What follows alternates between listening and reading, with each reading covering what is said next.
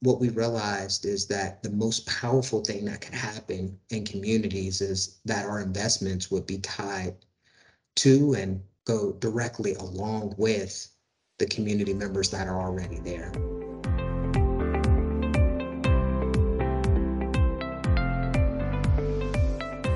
Welcome to Buzz House, a Baker Tilly podcast where you can find all the buzz around multifamily housing. I'm Don Bernards, the partner in charge of Baker Tilly's multifamily housing practice. And I'm Garrick Gibson, a partner at Baker Tilly, also specializing in consulting on multifamily housing transactions across the country.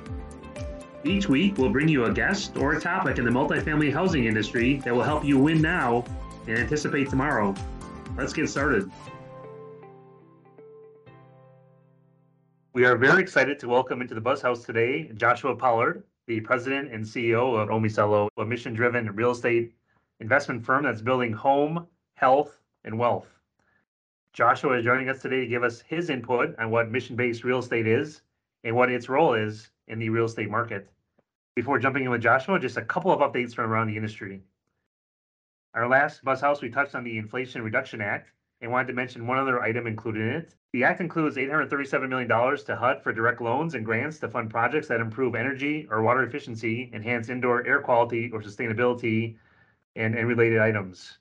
A lot more to come out on that, but it's a program that came out uh, around the Great Recession, in which a, a subsequent evaluation determined that there were electricity and natural gas savings of 16 to 19 percent uh, in projects that receive kind of these these HUD grants for uh, energy efficiency and so forth.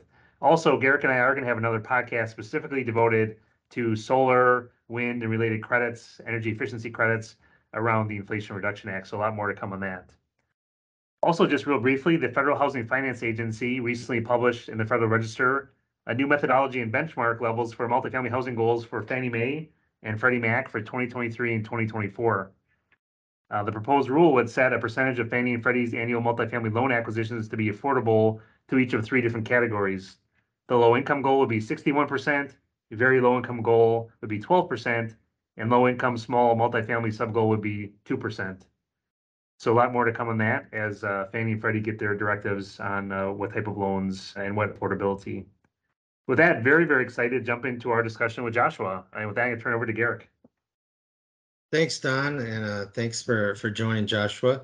So the term mission-based and for-profit may be considered kind of an oxymoron. so let us know, you know, a little bit about your background and organization and kind of what what that means. Yeah, sure. Well, first, let me thank you guys for having me um, and all the incredible information that's coming through Buzz House. It's very helpful to organizations like mine. My name is Joshua Pollard. I do indeed lead a mission driven investment firm called Omicelo. Our mission is to uh, really transform communities with the right mix of investments and resources by background, my family was actually homeless when I was a child. And by age 24, I was asked to lead housing research for Goldman Sachs. Uh, so I, I, always argue that I've been at both tables, uh, both that fancy table and that that table that actually wasn't there. And from my perspective, to be mission based and for profit means to be motivated by a greater goal than money, while simultaneously acknowledging the important role of profitability in achieving that greater goal time and again. To me, that couldn't be more important. You can't take any piece of that phrase out and leave it stand alone. You really need the whole thing. And that for us is what it means to be mission driven as a for profit company. Yeah, that makes a lot of sense. Thanks for that, Joshua. So, Thanks for that intro, Joshua. So, Omicelo Cares is the nonprofit entity that works in partnership with Omicelo, the real estate investment firm. So, what are the services, opportunities that your nonprofit provides to the communities you're actually serving? And how does this align with the work of your investment firm?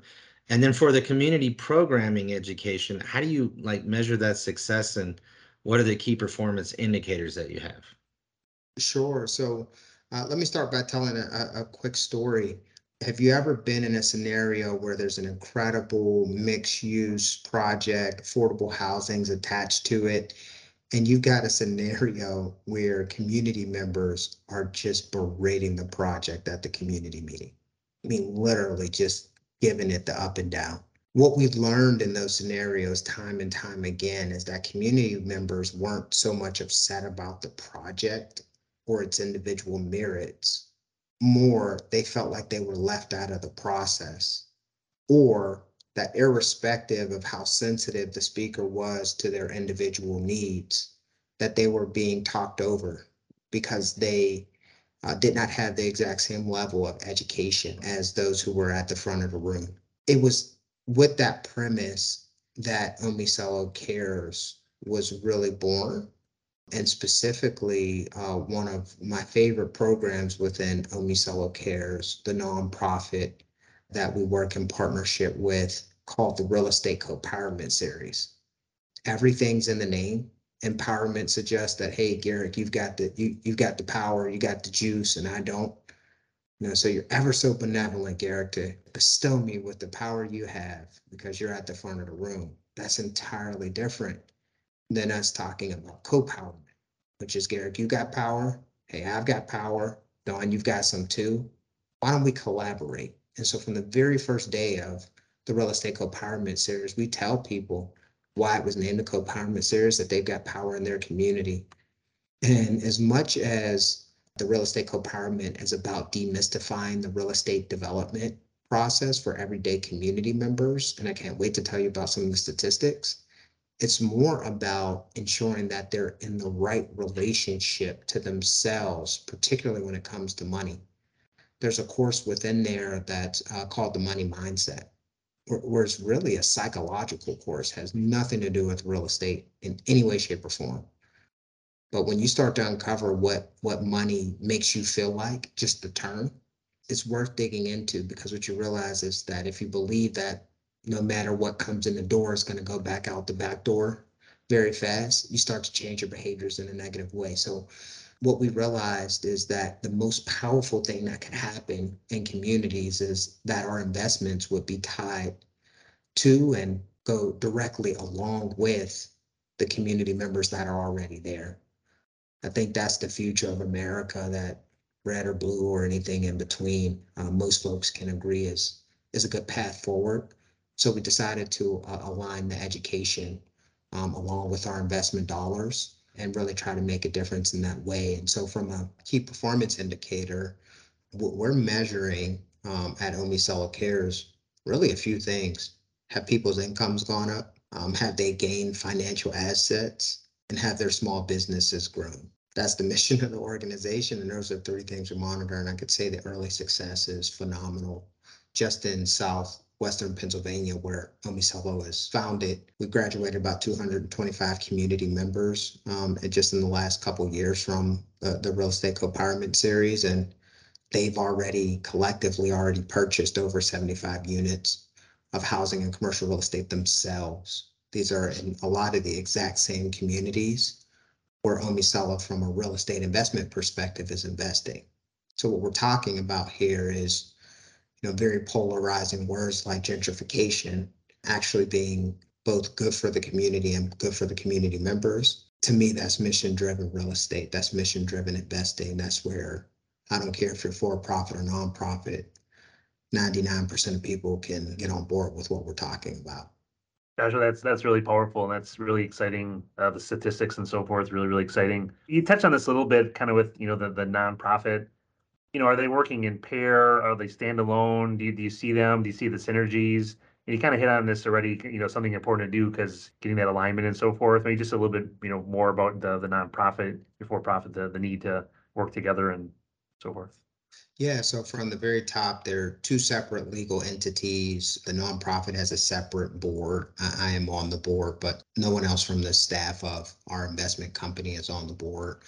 And I do so as as the founder and and unpaid, I feel like I should make sure that all those boxes are checked and made clear to the listening public. Uh, but for me, uh, when I was in my early days, I actually went to one of my mentors at my old firm and said, Hey, I'm thinking about doing both the for profit and the nonprofit. And the advice given to me was, Joshua, that makes absolutely no sense. start the investment firm, scale it, get it right, and then you can start the nonprofit and all will be well.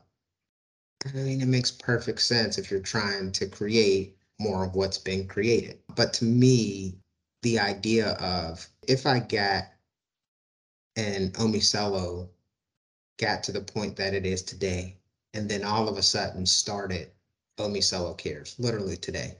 I think the average person in the communities that we're serving would say, what's he trying to buy? What can't they get that they're going to get because they started a nonprofit?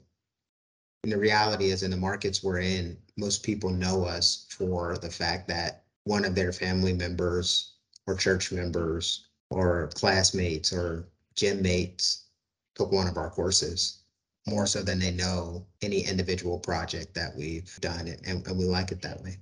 Yeah, that's very interesting. Um, you get advice going one way and you take a different direction and it's working out perfectly for you. So, uh, and that kind of leads me to kind of to another question that I have about all this is, you know, we know a lot of newer developers have difficulty scaling their businesses, uh, whether they're doing, you know, in, in a nonprofit or for profit or even a combination of both. So, what are some important things to focus on when looking to grow a development business from your perspective? So I, look back five years, and five years ago, we raised our first real estate fund. Now, I didn't mention that we started trying to raise that fund eight years ago.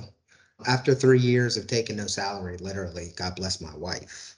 What we realized when we raised our, our first fund, which was $20 million, is that that first big check solved a lot of problems, but it created some new ones. And most folks who are on the path of growth or desire to grow or desire to scale are not prepared to address the new problems that are created um, when new capital comes to bear.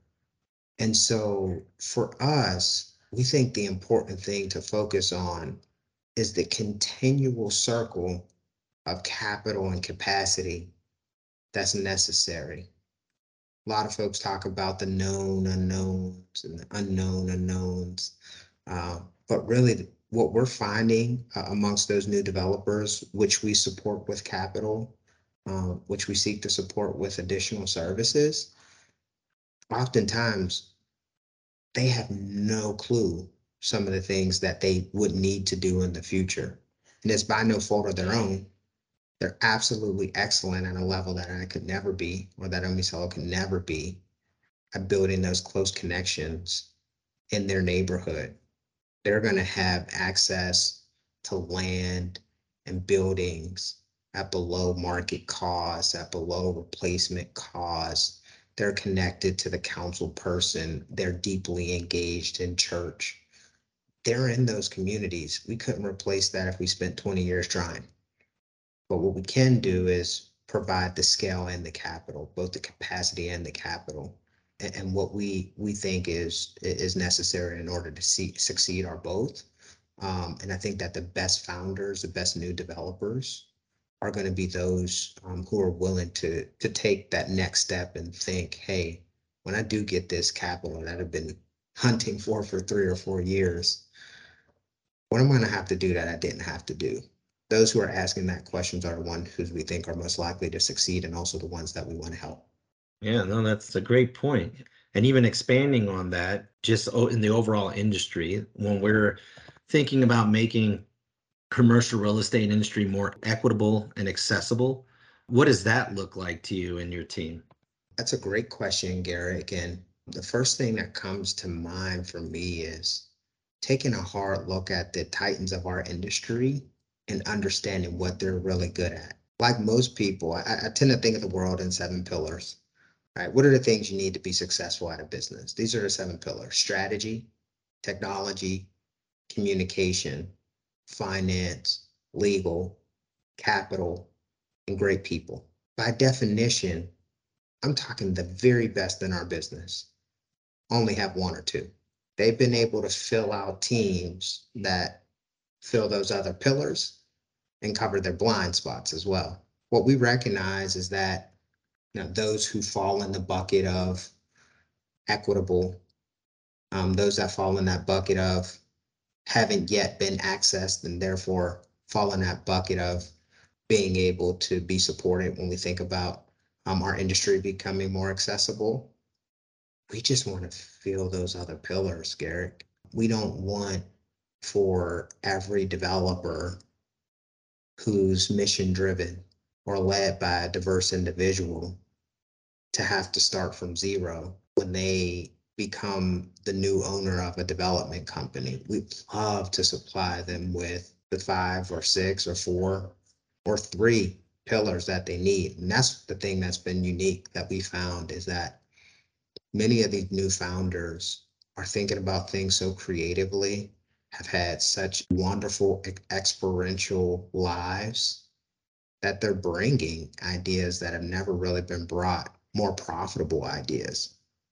But any one of those missing pillars will halt your project, will halt your progress.